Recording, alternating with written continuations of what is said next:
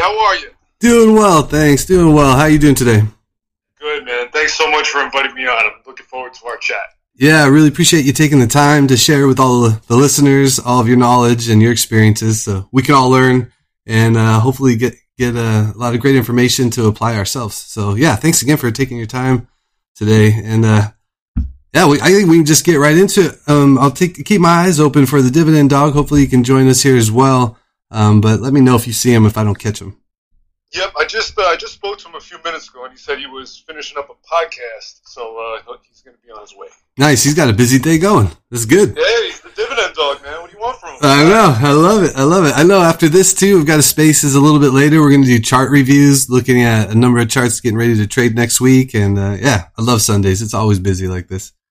But uh, yeah, oh, yeah, Sunday, Sunday's the way, man. Sunday is the, the prep day for me, so I totally hear you. Yeah, exactly, exactly. Well, Let's let's get into a little bit. Uh, let's introduce you to the audience, Nick. Um, for those that, that don't know, um, Nick's building wealth using dividends. His strategy is to, you know, every year accumulate more and more uh, dividend income. Um, so basically, you know, what I saw recently is look like you've got over a thousand dollars or about a thousand dollars a month on average, right? About twelve thousand dollars a year in dividend income coming in. Your next goal is to hit twenty k. and uh, annually, and that sounds like a fantastic boost to your income. So, um, yeah, what got you started? What, why dividends? What made you decide to choose this strategy? Uh, okay, well, um, let's kind of get into it a little bit. Uh, first of all, I want to say thank you guys for coming and spending a few minutes with us here and uh, allowing us to give you a little bit of insight of what we do. And, uh, yeah, my name is Nick. I'm the Dividend Investor and Educator on Twitter here. Uh, I go by the, the handle Smart Net Worth one. I'm uh, thirty-five years old. I'm originally from Yonkers, New York. Um, I'm a physical education teacher by day, and I'm also an investor. So I invest in dividends, like you said, and uh, I also invest in real estate. I don't I don't talk about it too much because you know I'm, everybody knows me as the dividend investor, but I also invest in real estate as well. Oh, nice. So uh, that's kind of my thing in a nutshell. And to answer, answer your question, how I got started with uh, dividend investing was, like I said, I'm a physical education teacher, so I needed something that was going to kind of go and fit my, my lifestyle and, and what my life was made up of. And, uh, you know, I, I, I live about an hour away from my job, so my commute is heavy, and I needed something to that would kind of fit there perfectly. And, you know, I looked at many, many things as I was learning, and I kind of fell into this idea of I liked dividend, dividend investing because of the idea of building passive income, the idea of Um, kind of something that I can do while I also did my nine to five. And I've been able throughout the years, about five years now, this is going into year six, I've been able to um, build and create uh, about thirteen thousand dollars in dividend income. And what I do is I manage uh, two different kinds of portfolios along with my Roth I R A.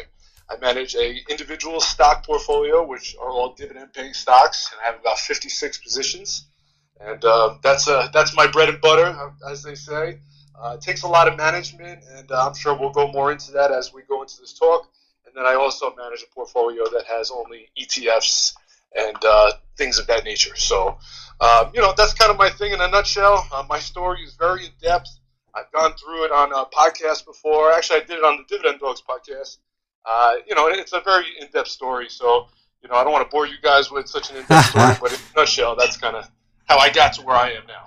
No, that's good stuff, and I'm glad you mentioned that podcast. Um, for folks who haven't uh, come across that just yet, I listened to uh, that conversation. It was fantastic, and uh, yeah, so highly recommend checking that out. And hey, not not a cheap plug for the dog. That's not, not the cheap plug for the podcast. Yeah, no, absolutely. And um, so yeah, so um, it sounds like you, you and Irons kind of were experiencing similar things. Got that long commute. Um, but wanted to generate additional income, right? Man, that commute, I don't know about you. I could, I, I started working remote, and that commute being out of the, the, um, daily routine is added a ton of time to my day. But when you have that commute, you have all the, the time to think. And that's exactly when I started getting into, you know, how do I make additional income? How do I build wealth? Right. And you have that long drive, and I feel like I got all this time, but, um, everybody that I see, I'm trying to, I don't know. I shouldn't say everybody's probably too broad, obviously too broad, but yeah, you see a lot of people trying to generate wealth, and it's like this whole, uh, extra, you know, second job almost, a ton of extra, um, effort and time. And so when I find ways to generate wealth that doesn't require another forty hours a week, right, of my time, you know, it, it gets my attention. And I feel like that's, that's tied into your, the dividend investing strategy, right? You're able to generate this income and you have to put in the effort, right? There's, there's a research and all of that, but by and large, would you agree that it's, uh, it allows you to, to get that income without having to put in like tons of work? How many hours would you say you put in a week towards your investing? Oh, no doubt, man. That, that was one of the most attractive things about it, that I could still do my nine to five career, but I can also be building my wealth and, and starting to generate passive income on the side. Yeah. So for sure, man, I definitely agree with you on that. Um, you know, and that, that's what, that's what it was for me. That's what attracted it to me, because I knew the quick money thing, like day trading and such, I couldn't be glued to the monitor all day. I had to teach classes and I had to be a person in my career, you know, so right. That wasn't going to fit. And other avenues of investing, I couldn't really do it because of my nine to five. And, um, you know, the way that I look at that also, Nate, is that the nine to five is my leverage. That's what allows me to build my wealth at the rate that I'm doing it. So I had to cater to that, and I had to make sure that I picked something, like you said, that was passive, but also allows me to do my thing on the side. Now, um, to answer your question, uh, how many hours would I put towards my investing? Um, hey, man, I'm, to kind of ballpark it or to give you guys an idea of what I kind of do, uh, I'm always in the market. Every day, I'm always in. I'm, there's, there's never a day that I miss the open. There's never a day that I don't know the news going on in the market. And, um, you know, everybody around me knows that I'm this way. And, yes, I'm extreme. I understand that. But I'm trying to make the most of myself. And, you know, and the idea of uh, trying to just make it an everyday thing in my life and, and make it part of, of my identity. And some people might not agree with that, and some people will. But, you know, that's just kind of how I look at it. So I would say – I would say it's kind of hard to put an hour thing on it because yeah. I'm, I'm kind of always in, you know? That so makes... it's kind of like, um, I would say probably more so on the weekends, I get a chance to kind of step back because the market is closed and I can go through my charts and I can see like, okay, this sector is undervalued. I'm going to target this sector this week, or, you know, just talking to other investors, or, you know, like me and the Dividend Dog. It's funny that we're, we're, we have him on today, but he's a guy that I text constantly throughout the week. Like, hey, Ted, you seen this? You seen this? Let's take a look at this sector. Take a look at this stock. So, you know, it's just a constant flow of being in tune in the market. And for me, that's what works the best. I love that. And that really resonates with me. I actually have spoken previously about um, once I decided, like, you know, I guess there was just like this negative stigma to me about, hey, I wanted to talk about investing and trading and making money in the market. And, you know, some folks I would talk to are friends, family, people that, you know, support and care for me. You would hear, well, aren't you going to lose your money? Or, you know, there's just a little bit of trepidation there. And so, um, yeah, be, I just decided I, that's okay. I, for a long time there, I wouldn't, I was kind of shying away from it, but I just said, that's all right. Not every, it's not for everybody, but this is me. This is what I really am interested in. And I've gone all in, and everybody around me knows it. And they, you know, not everybody gets it, but, um, It, that it's, it's a commitment, right? Is, is what you're kind of saying there. And for me at, at first is like, you know, I went all in overboard and just constantly, um, always in the markets. But I, I you know, you mentioned the weekends. I definitely am now scale back to where weekends I go heavier. Um, every morning though, I agree with that. Starting the day off, uh, at the open, understand what's going on.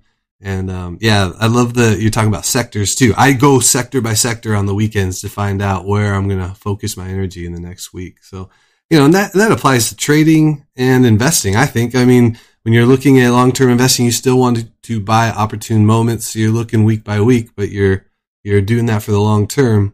Uh, would you agree? Are you trying to find opportunities every week, or do you kind of wait for certain times? You know, maybe wait till you get a certain amount of money accumulated? Or how do you apply apply your dollars? Is it is there a strategy there? Oh, no doubt, no doubt. And it's just a consistent flow. It's just every week or every time I get paid, a certain amount of my paycheck or my income goes to investing. That's non-negotiable. It just that's you know that's sacred in my life. That's just how it goes. And um, yeah, just like you said, it's just what I do is typically on the weekends or going into the Monday open. I'll go through all these sectors of the S and P five hundred, all eleven of them, and I'll chart it all. And the charts, the way that I use my indicators, I'll look at them and I'll decide, or I'll, I'll look to see what is the undervalued sector, or what is the sector that is out of favor. And just like I said before, Teddy, the dividend dog, he's a guy that I can I can text and say, hey, man, take a look here. Or um, Lanny from uh, the Dividend Diplomats. He's another one of my guys that I text and we're back and forth. He's another one that I'll say, hey, man, take a look at this sector.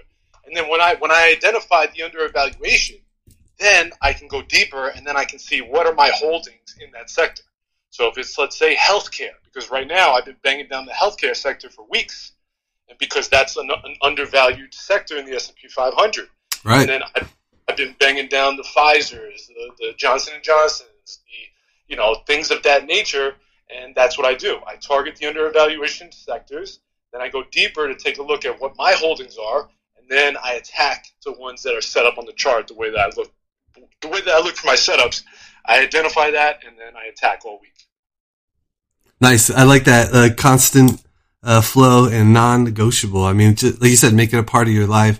And uh, I'm sure at first, right, it's hard because you you put in a few dollars, you're getting, you know, small amounts back at first, right? You know, a couple dollars in dividends might not feel impactful. So how, how do you uh, stay motivated when you're starting off and you only have a few hundred bucks in the account? And you're, you have this big goal, right? Like, cause I'm doing the same thing. I'm starting with small amount, but I've got huge goals, and you know, it's it, the goals have motivated me. Is that is that your process, or what would you add? Yeah, for sure, man. You're asking great questions, by the way, Nate. But I think yeah, so. yeah, man. The motivation in, in, in this game, because it's a long game, especially the dividend game, and uh, not many people are willing to to accumulate wealth in the in the short game. You know, the the uh, slow game. They want to have the quick money, and that's just people are infatuated with that quick money deal. And I get it, I get it, because you know, coming into a few a few grand quickly in, in an hour or two, doing some kind of fast money trading, there's nothing like it, right? But as far as the slow game, the dividend game is a slow game. It's the slow investor's game, and it takes a lot of mind control and a lot of a lot of mindset in order for you to understand that you're not going to get rich tomorrow, you're not going to get rich in three years, you're not going to get rich in ten years. You got to let this thing grow, and it all comes down to conviction, Nate. It's it's something. Conviction is something that you can't you can't be taught. That's something that there's no class on conviction. It's either you you want it or you don't, and that's what it comes down to, dude. Yeah. And that's always in the back of my mind.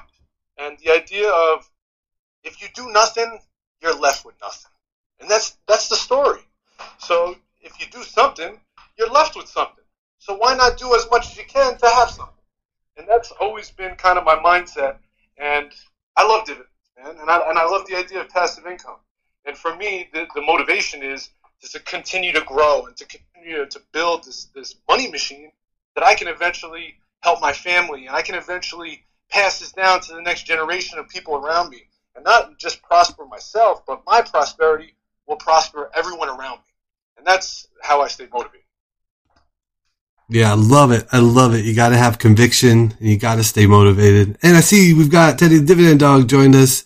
Uh, go ahead and request some mic. That will get you on the stage here. That's that's great. Glad you could join. And uh, there he goes. All right. Adding to the conversation. So, um, yeah, conviction. That's one hundred percent. I love it. And I love your passion, Nick. This is fantastic. This is what you need. Uh, you're going to go places. You got to have passion. You got to have direction. Hey, it's the Dividend Dog. Welcome. Hey, hey, hey. Morning, guys. Morning, morning. Sorry, a little tardy. I was just finishing up uh, our podcast. And I was like, oh, man, I got to go. I got to go. I got to go. So um, I'm happy to be here. Thank you guys again, Nate and Nick, for um, the opportunity to come and speak on dividends this morning. And, yeah, man, I'm here for all questions. And I heard Nick was just speaking on his passion as as to, uh, um, you know, why he invested in dividends as well. And I'm more so on the same, you know, just to branch off of him, I'm on the same wave as well. Um, you know, I work a nine to five, um, you know, and, you know, just have, you know, steady income along with my wife. And, and what happened with me on dividend investing, my dad told me about dividends investing when I was like fifteen, sixteen years old. I, we didn't have like the money, you know, to invest to, um, you know, do that. And that stuck with me, um, you know, all the way through college. And I even took an investment course in college and like got like a D in the course. I still joke about it to this day with myself. I'm like, man, you couldn't even learn this in college and look how quickly you're picking this up. But it just goes back to what Nick was saying with like having a passion and having a reason to why you're doing this as um, you're creating this income. And, you know, seeing, you know, someone like Warren Buffett, I know, you know, he's up in age and old and, you know, he's not using his money, but like, who knows where you may be, you know, ten years down the line just by starting this journey, and you could be having that income coming in, and that could be your income on top of, you know, Social Security and whatever else you may start down the line just by engaging yourself in investing. And I'm on that same, you know, once again, I'm on the same wave of creating generational wealth from not only myself in the next ten, twenty years, because obviously I'm doing this, you know, it's okay to be selfish at times, tell it you're doing it for yourself. There's nothing wrong with that. But I'm also doing it for, you know, my kids and, and, and so on. Just because we all, hey, we got to go to work tomorrow, right? Like, we all know we got to wake up right. six a.m. or wherever, you know, you may be, or wherever you have to get up at time to go to work. And we got to clock in.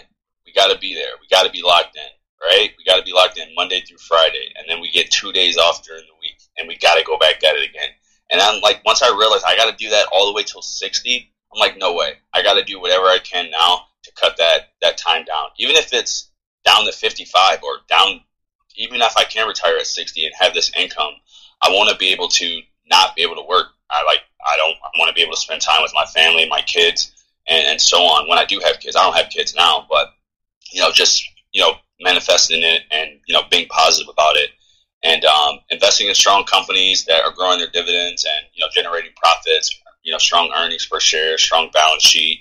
You know, we'll, uh, you know, we'll get more into it, but you know, that's my reason why is, you know, behind dividend investing. And I think it's, it's a, it's a valuable thing too. I know there's a lot of, there's, you know, there's a stigma around it that it's boring and, and, um, it's, it takes too long. And my, my thing is like, we got to work anyway, right? You're going to end up working the next ten years, right? Or do you have anything that's, that's guaranteed that you're not going to be working in ten years? So it's like, all right, well, what do, what do we have to do now? It's like, we have to take action now. So, you know, doing the, you know, the, the challenges, the five dollar, ten dollar challenges, all will, you know, pay off and compound down the, you know, down the road. And that's all about, you know, putting yourself in the right mindset to, um, to start.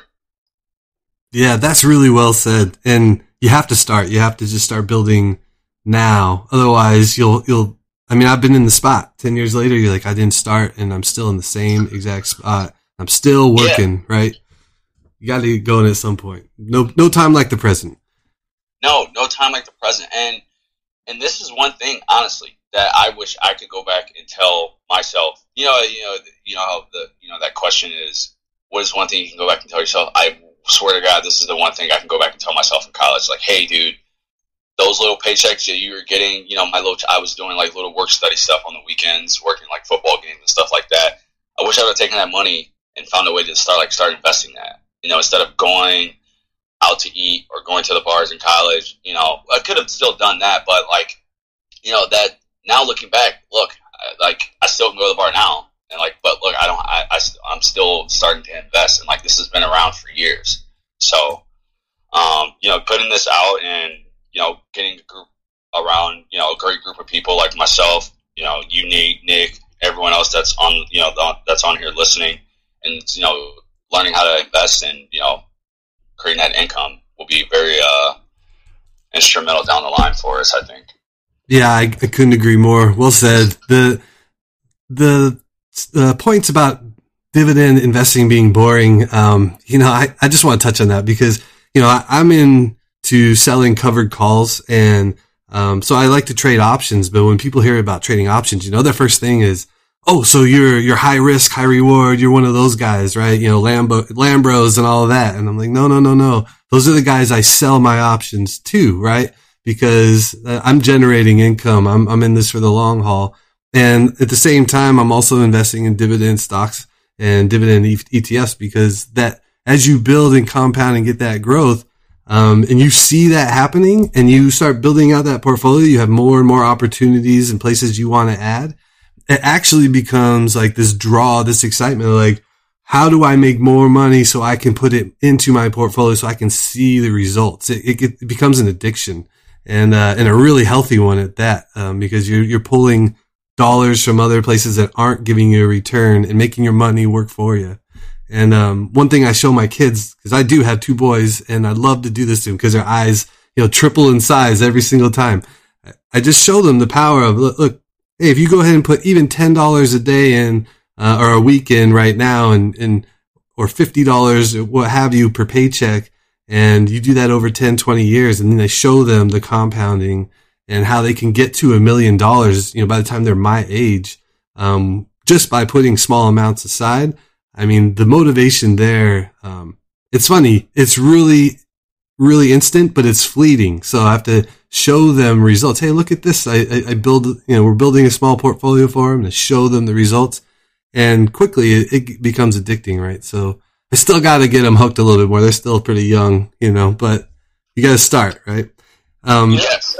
Yeah, just to touch on that a little, Nate. Yeah, I have two young daughters, Chloe and Alyssa, and um, they, I try to instill with them that uh, anytime you get any money, as far as like birthdays or doing chores around the house, or at any point, it's okay to spend a little, but you got to put a little bit away aside for, you know, your, they call it the stock chart. You know that you got to go into the stock chart. So, you know, get get them started ready with those good habits, and allow them, like you said, just to, to feel like it's like a normal thing, like regular everyday thing. Oh, my parents do it, then, you know, this is, this is something that I should do too. Yeah. So that positive role model is, is key with this as well. And you, you both have mentioned having a group, right? Um, uh, sorry, uh, oh, a little feedback there, I think. So, hey, uh, you both have mentioned talking, uh, talking to folks, friends, having groups uh, that you can lean on. And uh, I think that's really huge as well, because Uh, you know, you need somebody and, and different people to bounce and get, bounce ideas off of, get perspective from, and um, folks that are in it with you, right? That have the knowledge and, and um, aren't just nodding, saying, "Yeah, you're doing great things" all the time. They might give you some of that critical feedback and say, "Hey, what are you doing here? You're you're straying off the course." So yeah, I'm huge on groups. If you guys are looking for great information on, on this kind of strategy, or just, you know, being in the markets and investing, I recommend you follow both Nick and the Dividend Dog. Give them a follow. Take a look at their timelines. They've got, they post a lot of great information. You can see, you know, what they're buying and, and how excited they are about it. I just been going through some of the posts earlier today to get familiar with what, what the latest buys have been. And I think that's probably going to be some interesting information. So let's, let's get into that for the listeners. Um, you know, when it comes to selecting stocks and E T Fs, uh, you know, Nick, I, I see you posted a little bit earlier this month, maybe a week ago, um, a list of stocks you use daily, and a couple of these I, are on are on my list. I've got, you know, I see here you got J J and J, just a list of fewer. M, the three M Company, Duke Energy, U P S, Home Depot, uh, Starbucks, C V S, and Walgreens. And on that list, the one that really jumped out to me, only because I've been Um, looking at it recently, is Starbucks, because I like the way the chart is broken out. Um, but yeah, that aside, uh, do you have, let's just, let's just start with, uh, I'll start with you, Nick. Um, this, this past week or this upcoming week, um, if there's any particular stocks or E T Fs you're looking at, um, why are you looking at them? That's more what I'm looking at. Not necessarily like, hey, tell me what you're buying, 'cause I want to go just follow along, but you know, what are you looking for and why, I guess is, is what I want to hear about. Sure, sure. Um, so uh, this week I've been uh, really narrowing it down to uh, my E T F exposure, and I've been buying shares of S C H D, uh, yeah. which is the uh, E T F. And uh, I wanted to, I want to start to increase my exposure to my E T Fs and just diversify a little bit. So uh, you know, because I have a lot of individual uh, holdings and uh, positions. So I think the E T F exposure is uh, something that I want to increase. So I've really been buying shares of that the past, let's say, week and a half. But also before that was, like I said, it was the, the healthcare sector, and I, I was I was hitting the uh, the utility sector as well. And just like I said, I, I look for what's undervalued at the time. Then I go through my metrics. I go through my P E ratio, my payout ratio, my dividend history, and my dividend growth, and then the yield I look at last. And um, ah. Interesting. Right, yes. And uh, p- some people may disagree with this, and, and I want to make sure that everybody understands that this is just my approach to investing. So I'm not saying that it's right. I'm not saying that mine is the end-all, be-all, uh, not financial advice, but this is just how I operate things, and this is what kind of has worked for me. So, um, yeah, so the yield is something that I look for at the end, because I feel that it's, that's less important, and I feel like um, you, you probably shouldn't, as a dividend investor, just buy on yield alone. There's there's many, many layers of onion that you got to understand. before you fully make a uh, investment. So um, that's kind of what I do. But like I said before, it's kind of just like that concept of identifying the undervalued sector, uh, digging deeper, and uh, you know, just kind of doing that. And just like you said, Nate, that was a really great point as far as your network, because Teddy, the Dividend Dog, and let me tell you something about this guy. This just came to my mind. Let me tell you something about this guy right here. I love it. This yo, guy yo, is like yo. This guy is like a computer. He's like a computer. I'll send him a ticker. I'll say, hey, look at this. And this guy will tell me the share price. He'll tell me every every bit of news recently. He'll tell me where the stock has been. He'll tell me how many employees they got. This guy is a computer. So, you know, just like I said, reiterating that idea of your network and uh, being around people that are doing the same thing as you.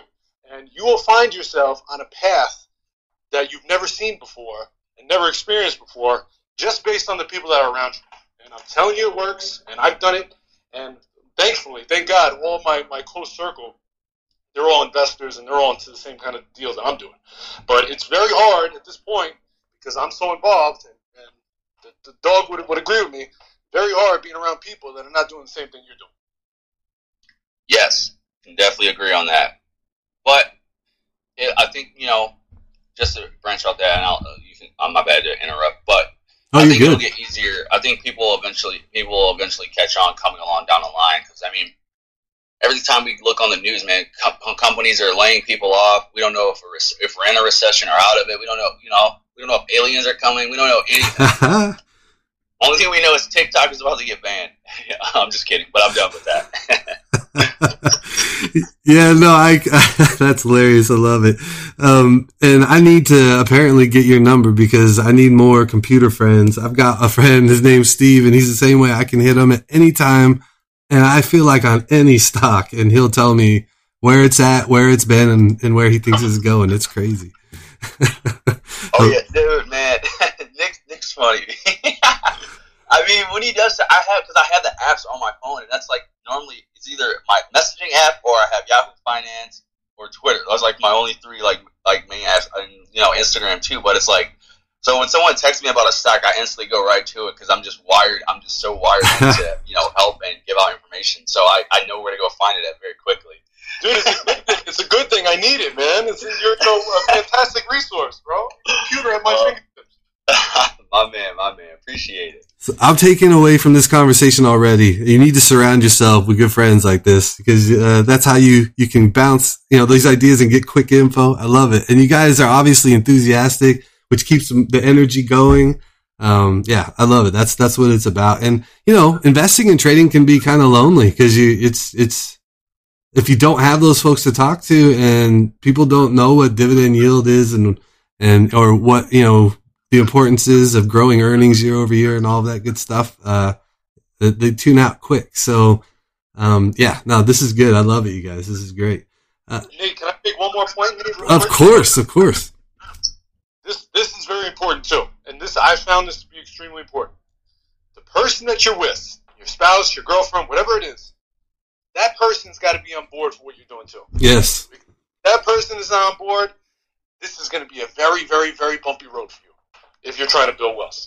So that's something that, that's definitely got to be understood, and that's something that you got to consider. When, when I mean, you know, we can't tell people, what people do with their personal lives, but, you know, if my significant other wasn't on board for what I'm doing and put up with all my extremeness with investing, this would be an issue. So, you know, just something to consider as as we go on with this conversation. Yeah, shout out to my wife. She's super supportive and listening here on the call. Bird, and uh, I, I couldn't agree with you more. Maybe the strongest point you made so far in my mind is you have to have that support, and uh, yeah, big thanks to my wife on that one. So, uh, you know, and I want to reiterate, this is not, you know, for uh, to give anybody adv- financial advice. This is for entertainment purposes. We are not financial advisors, but we do want to share what we know and share what we're doing so you can enjoy the experiences, and Uh, hopefully it helps you in some way, shape, or form with, uh, with your knowledge in the area of, of dividend investing and just investing in general. And, uh, you know, so I guess one thing, you know, jumping around a little bit, but we were talking a little bit about, um, you mentioned S C H D, the Schwab uh, dividend E T F. And, you know, I'm looking at the holdings in there. You've got a great diversification within that E T F. And so when you're looking at your stocks and, and your, your, you mentioned that your last thing you look at is, well, at least Nick mentioned the last thing he looks at is the dividend yield. And I think that is interesting because I feel like when you get into this space, that's the first thing you look at is, okay, where am I going to get the biggest yield? And one of the biggest drawbacks there is you might see huge yield, but that's because the stock price is, is maybe taking a big hit. And once the stock price is taking that hit, you have a huge yield percentage, but is the company able, going to be able to still pay that out, right? And if they aren't going to be able to pay that out, you know, what's, what's next? They're going to cut the yield, right? Cut the dividends. So now you're buying a underperforming company who's going to be cutting dividends, and uh, it's not looking at all like what you thought when you, when you started. So, um, my, that kind of leads into one of my questions, and it's it, about dividend cuts. And I guess I just have one question there, you guys, is what, what are your thoughts? And start with the dividend dog. When you're, when you've got a stock you've invested in and they cut their dividend, you know, is that an instant sign to sell, or what's your approach there? To give you the right answer, yes, it's an instant rule to sell. I mean, you can go, I mean, we can go any investment book and it, that's on scheduled around dividends, and we can see that, you know, anything surrounding a dividend cut, and you go look at the company's history and what they've been doing, you can see that, oh, wow, they've been, they have a high um, payout ratio, or they haven't been doing as good enough revenue, or, or their earnings have, haven't been increasing as well, um, or they haven't been increasing the dividend as much, oh, you know, within the past, like, year or two years or so. So, I mean, yeah, dividend cuts, I mean, yeah, investors, they, they run, right? But I've taken a look at it from the other side of the fence and say, well, that doesn't mean that the company is closing up shop and closing their doors. I mean, they still have to go there and make money and put food on their table, and they have to perform well and make the company turn itself around. So let's, that opens a door of opportunity if you have the time, if you have the time frame and you liked the company and where they're going. So, for example, um, E T cut their dividend, right? Because they're they cut their dividend in twenty twenty. I was getting some heat for buying E T um, as like one of my first stocks, and I'm like, well, they cut their dividend. It was during COVID. Their debt was high, but management has stated that they plan to get that back to pre-COVID levels. So I'm like, all right, well, here's an opportunity here. You can buy it at a low share price, and you're going to get the dividend growth back to pre-COVID levels. And then they're going to, they're obviously, E T is now what? It's like a hot stock to probably more likely add to your portfolio now, right? Because it's more, energy is a big source of need.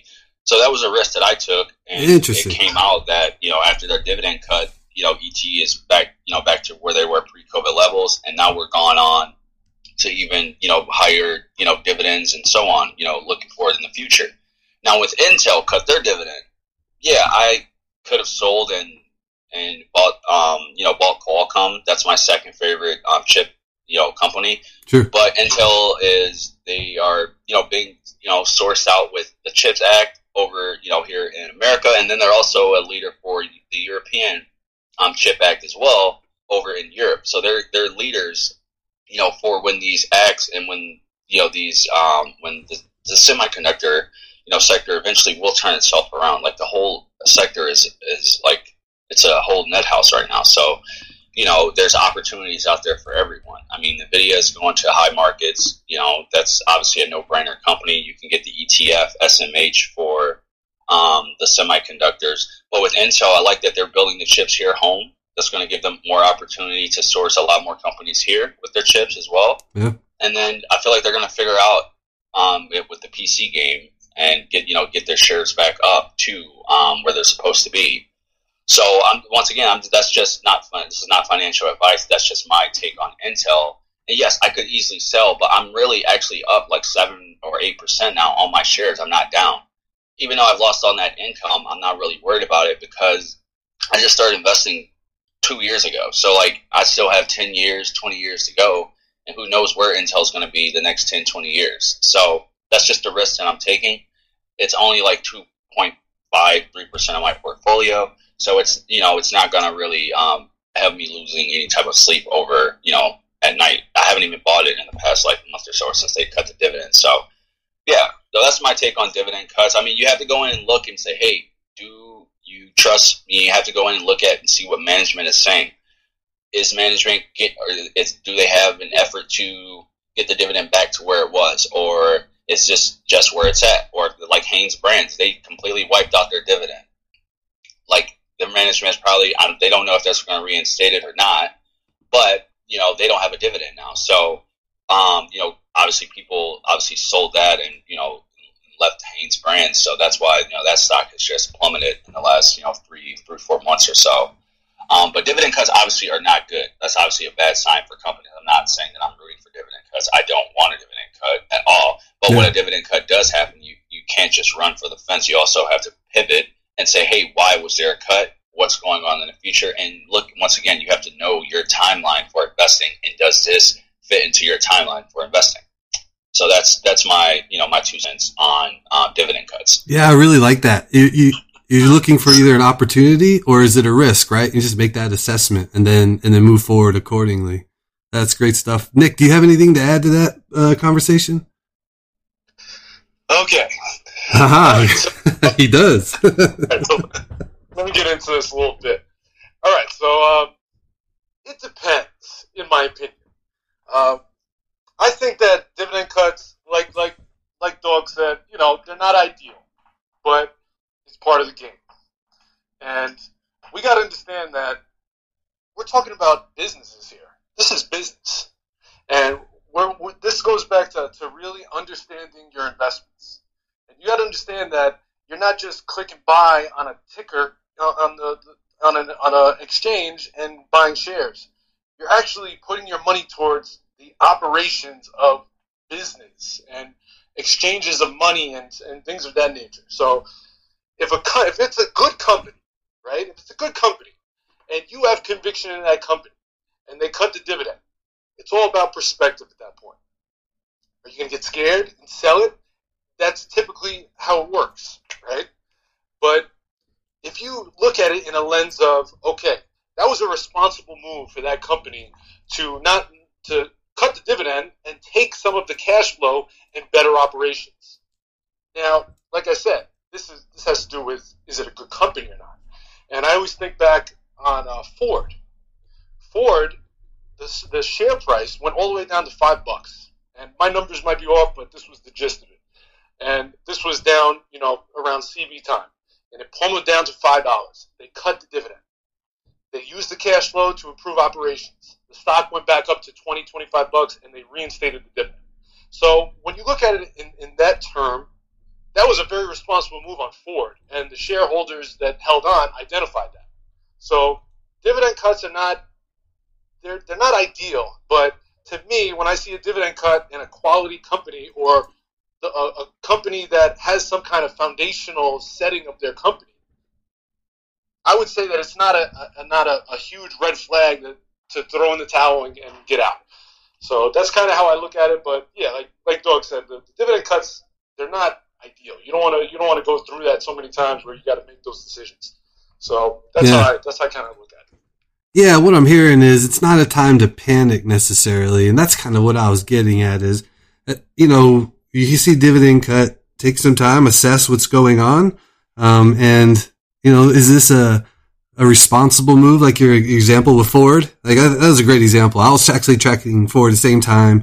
And I thought that was the right move. You want to deploy your cash the right way. And if you need to stop dividends uh, for a time period to do it, um, that, that might be exactly what the company should do. And you might see a boost in the stock price because investors agree, right? So, yeah, all great things. Um, and then, you know, could it be temporary or not? Um, all, all things to consider. Uh, those are great points. So thanks for your answers on those, guys. Um, you know, and I, I was going to ask you, um, what experience, if there's one or maybe a couple that jumps off the page when you got like super excited, maybe you started looking at a stock and you said, oh my, I can't believe I, I stumbled across this. Nick, I feel like you're going to say, oh, yeah, every single stock, right, that I get excited about because you seem very passionate, which I love. And so it's like, yeah, if, if you find the stock, you might, you're going to get all in. But is there one that you came across? And I'll give you an example, right? So um, Comcast, so C M C S A is the ticker.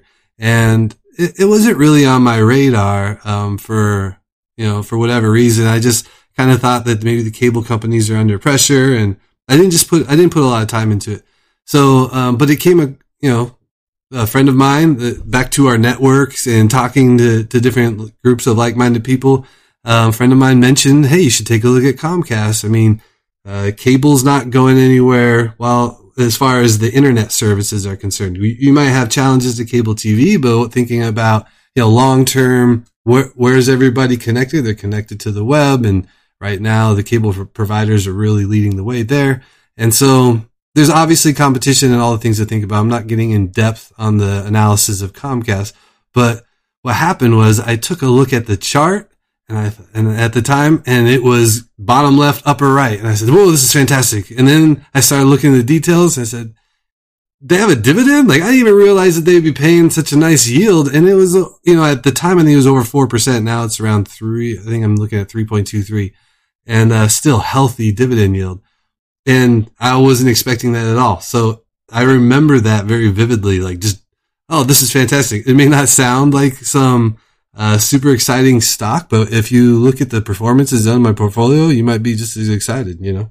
So that's that one I remember um, very much so. Um, yeah, Nick, do you have any any particular stocks that the jump off page or E T Fs that did that for you as well? Yeah, yeah, sure. Uh, I think uh, everybody's got a little glimpse of that in their experience. But yeah, I'll share a little. Uh, I'll share a quick little story of how I came. I came upon one of my best performing investments to date. So, uh, long story short, it was two thousand eighteen. Um, what I was doing was I was on the subway. I was going to hang out with a, with a buddy of mine that lived in New York City. His name is Flip. My buddy Flip.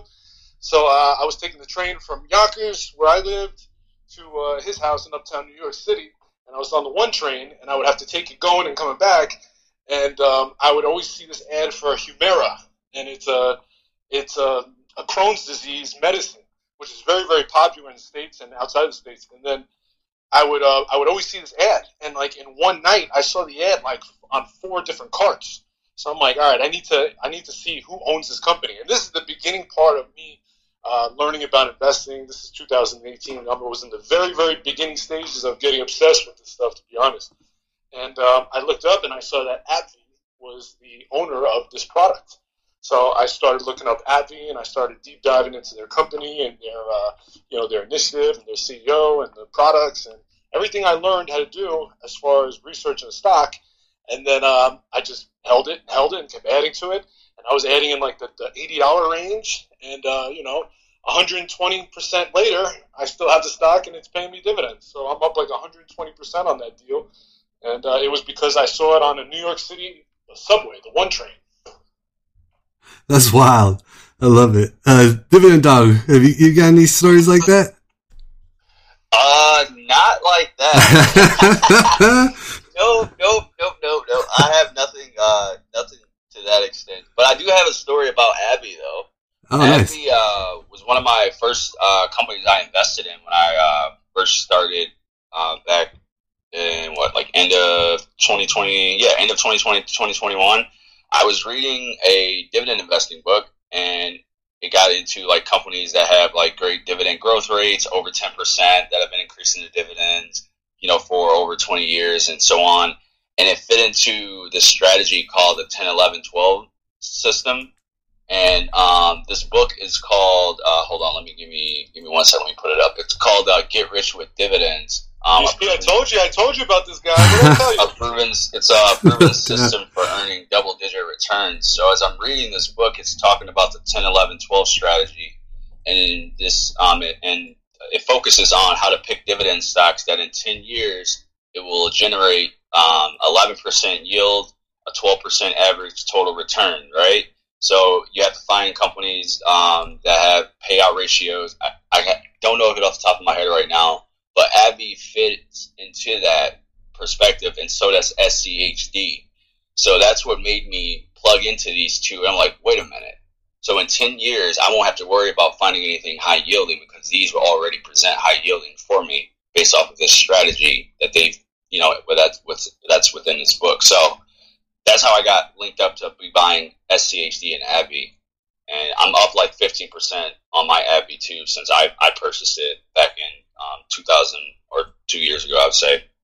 So, um, yeah, that's like that's like my little story of like aha moments of investing and just like plugging it in just off of this one book. But Get Rich with Dividends would be would be a book I feel every dividend investor should pick up and um, read for sure, because it, it definitely has like some golden nuggets in there, like the ten, eleven, twelve strategy here that once you plug this into your stocks, you're like, wait a minute, maybe my stocks won't be generating this here. And then you, you can have that moment where you can like, all right, maybe I need to revamp. And then you would go back out and, you know, teach yourself how to fish and go out and find these.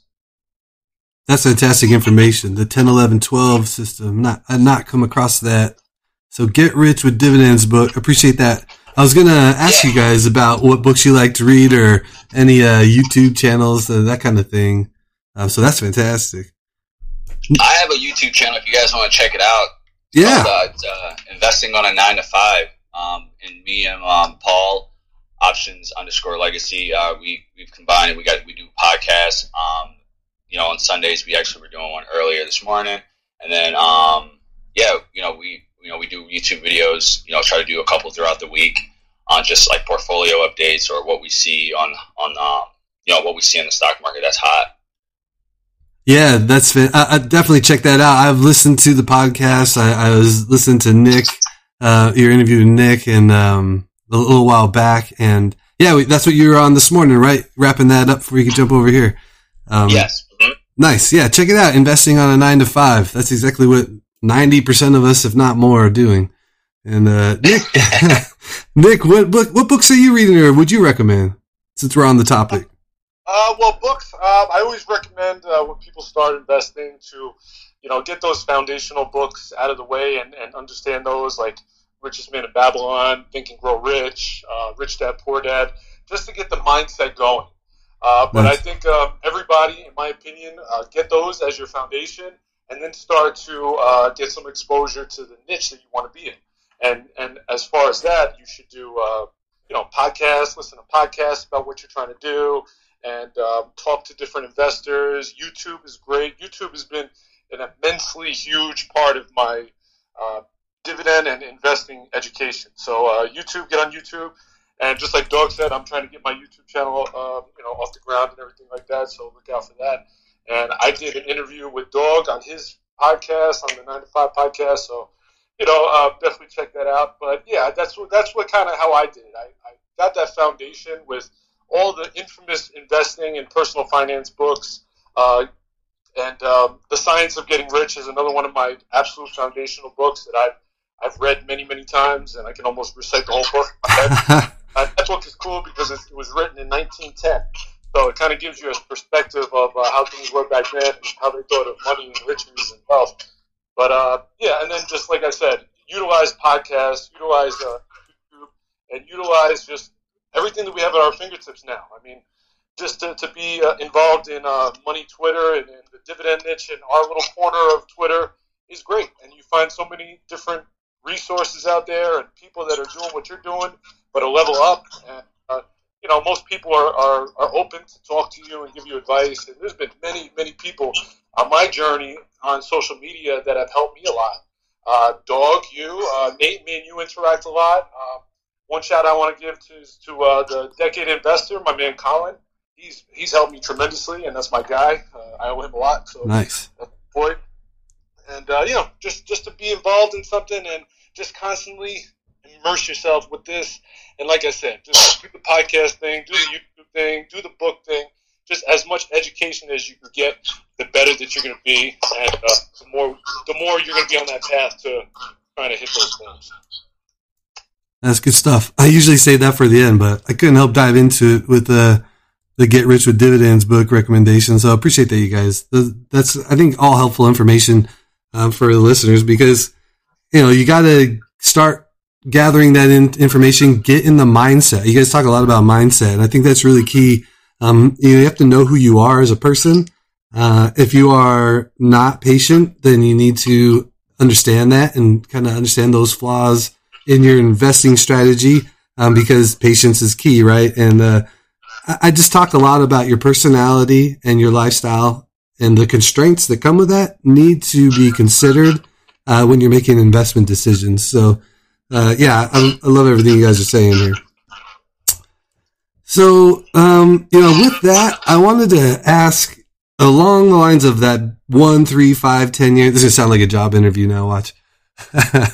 So where do you see yourselves in uh, three, five, ten years? No, uh, in all seriousness, uh, when someone's starting out with that small account, we've talked about a few things early on, so you know maybe we can brush over that quickly. But you know, what I'm interested in hearing is from your experience.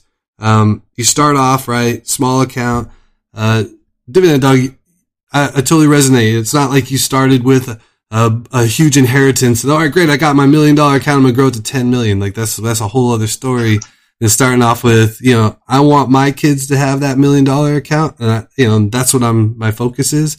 So well, what's that look like when you're starting and then you get to that, you know, those milestones? What would, what advice would you give the listeners and from your experience? Yeah, I actually can, I'm going to hit on, I'm going to hit on a little story here. So nice. Actually when I read Get, um, Rich Dad, Poor Dad, I was reading about, you know, just like, like the hustle and like, you know, trying to like manifest and think with thinking, I mean, I'm sorry, Think and Grow Rich, about just like hustling and manifesting and like, and trying to, you know, do as much as you can to, you know, get income, right? So I can invest. As I'm reading these books, I'm like, man, I'm going to need extra income, you know, on top of what I'm making. So actually last year, Um, and the year before, and like right when I started, I really started with like fifty bucks, and I had like my four oh one k, and I had like the S and P five hundred in there.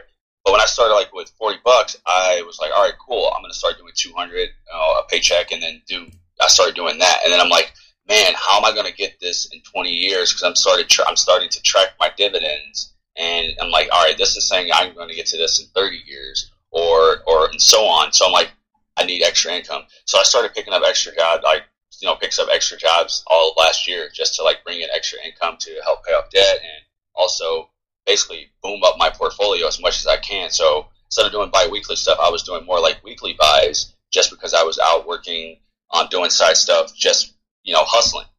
But that goes to the fact to showing like, hey, you know, by putting in, you know, that forty bucks, by starting with a hundred dollars, or you can do two hundred dollars every two weeks, or you can do, you know, thirty dollars every two weeks. You know, it eventually will start compounding, you know, down the line to where you're, you know, you're going to start seeing those returns along with the dividends. And one thing I picked up too was that I started matching my dividends with, um, like the personal payments I created. Like, you know, we have a match program with your four oh one k with your own employer, yeah, where they match whatever you put in. So every time I match, every time I would get paid a dividend last year, I would match that with, you know, the payment. So if I was getting a five dollar dividend or a six dollar dividend, I would put six dollars in, or if I had some extra cash, I would buy another share. What that did for me was it keep, it's going to keep you accountable, because either you're getting paid every quarterly or every month. You know that, hey, I have to invest on that day, and that's, that's literally it, right? You can go on back to doing what you're doing. But down the line, you're going to eventually, those shares that you're purchasing along with the shares that it's paying you will eventually start compounding to more shares for you um, over time, especially if the company is increasing their dividends along with, you know, having great returns and, and so on down the line. Ooh, I love this. You're matching your dividend payments. Yeah. So like tomorrow I got thirty bucks coming in from S C H D. Yeah. So I, yep, I already got thirty bucks sitting in um, my Fidelity, ready to go ahead and purchase it. So that would be me putting in sixty bucks. Um, so almost like a, a, almost a whole share of S C H D, you know, now just by me matching that. And like, you know, by me matching thirty bucks is not going to, I mean, it's not going to kill me, but like, you know, it, that's what, you know, it takes to, you know, that that's what it's going to take to, to help, you know, cut down the time quicker. I think you are, you, you're blowing my mind right now. You're doubling your dividend yield. That's what you're doing, right? You just, you're doubling it yes. up. And, uh, just double- And, and like I understand, you know, it, it, the payments are like, you know, if it's like two dollars, and it's like, well, if it's two dollars, why don't you just buy a share? If if it's that's you know, if it's like that, or if it's you know, if you're getting thirty dollars a share, then like, and if you got a company like M P W and you're getting like sixty dollars, and the shares now is at seven dollars now, and it's yielding fourteen, you're about to cash in on some free shares. Yes, yes. So, and the the twofold here, man, I, I've never heard anybody talk about this. This is great. So. You're matching your dividend payment uh, out of your own wallet. It, it effectively is holding you accountable. The two prong thing here, the two, the double impact that, that I'm loving about this is it's holding you accountable. Like, you know, hey, I've got this dividend payment coming up, It's going to be great. I'm going to get thirty bucks, for example. I've got thirty bucks. I'm going to set it aside instead of going out to eat one extra time this week or whatever it is. And, uh, you're doubling your yield right there and there. And then on, on top of the accountability, you know, that double of yield, that's accelerating your growth. Like, I don't know about you, but anytime I find ways I can just easily accelerate the growth of my portfolio, I get excited. And, uh, that seems, this seems like a very simple way to go about that. I love it. Mm-hmm. And I feel like, you know, just the, the, the dividends itself is obviously, it's obviously leading us, like it's, you know, it's speeding down the road. It's going to help speed us, but by matching it, I feel like that's just like popping a clutch in your favorite car, man. You're just putting into the second gear. You're just revving, you're, you know, you're just hitting the clutch one more time. Nick, are you keeping up with this guy? He's got all the data. He's- oh, no. Hey, hey, man, told me about it. That's why he's quiet. I told you guys. I told you, man. This is awesome. This is awesome. What about you, Nick? What would you add to that for the, uh, you know, getting started and what it looks like over the first one, three, five years? I mean, I feel like Dog covered that really well, but anything to add? Yeah, man, it's going to be hard to, to follow that up, man. You put me in a tough position, Dog. Yeah. No, I'm just joking. But uh, my, my, my experience has been a little bit different. Um, you know, when I first started, I had a little bit of startup capital, and that's part of kind of my story, full transparency. Nice. Uh, just my life savings as a kid, and, uh, you know, I inherited a little bit of money from my father's passing. So, uh, but with my consistency and my dedication over the past five years, I've been able to double, more than double my portfolio.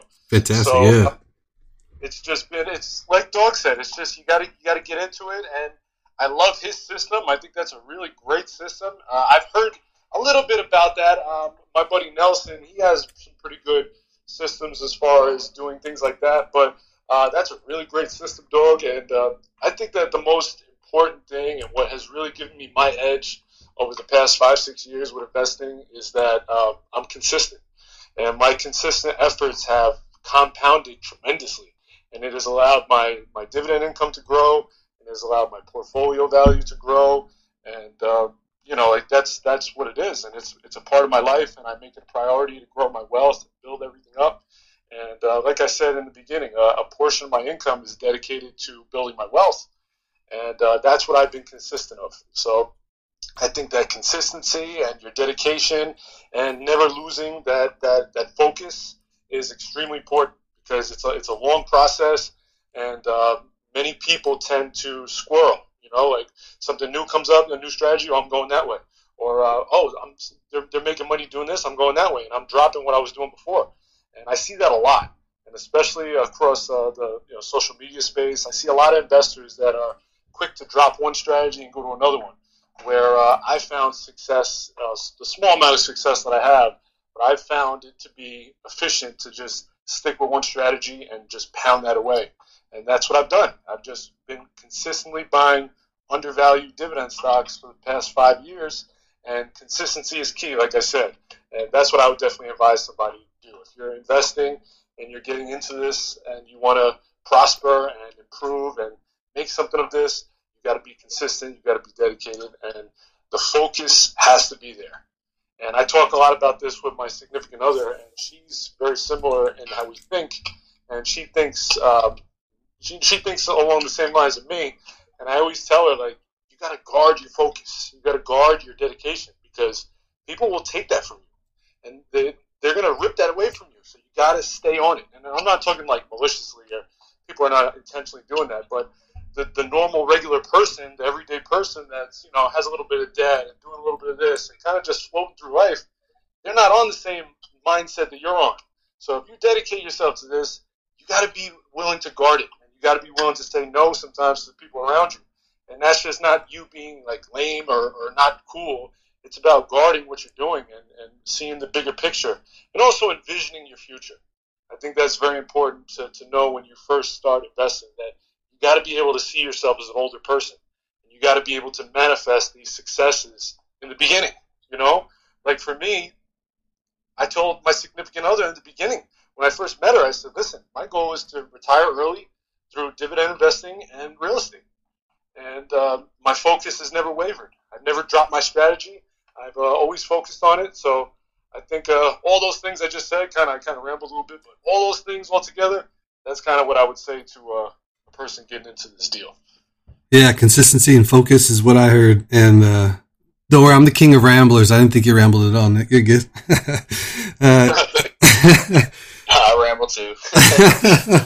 This has been a great conversation. I hope you guys can join me again in a future space, and we can get into maybe more details about, you know, different stocks and everything else. Because, uh, yeah, I really like uh, all of this information. I really think is super valuable. I mean, the things that, you know, I've, that really resonate with me and align with me are the, the, the big edge you just talked about, staying consistent, starting early, keeping focused. Um, and then, you know, maintaining that focus and guarding it. I like that phrase too. I never heard that. Guard your focus. Um, Nick's giving out life lessons here, right? That's, I was sitting here nodding my head like you guys could see me nodding along, but it's, it's great stuff. Um, so we're at the hour, and, and I'm going to have to wrap it up here today. But again, I hope you guys can join us in the future. Um, Nick and Dog, uh, thanks again for joining. If you guys, and to the listeners, make sure you give them a follow. Um, Dog, any last parting words or comments before we go? Uh, yeah, uh, I just, you know, back to the mentality thing. I always tell myself too, no one's coming to save, you know, save us for yeah. a day off, like now or in the future. So it's like, you know, your our every day of working a nine to five. This is what the system is designed for us to do, guys. I mean, history says we're. That's why they keep increasing the Social Security.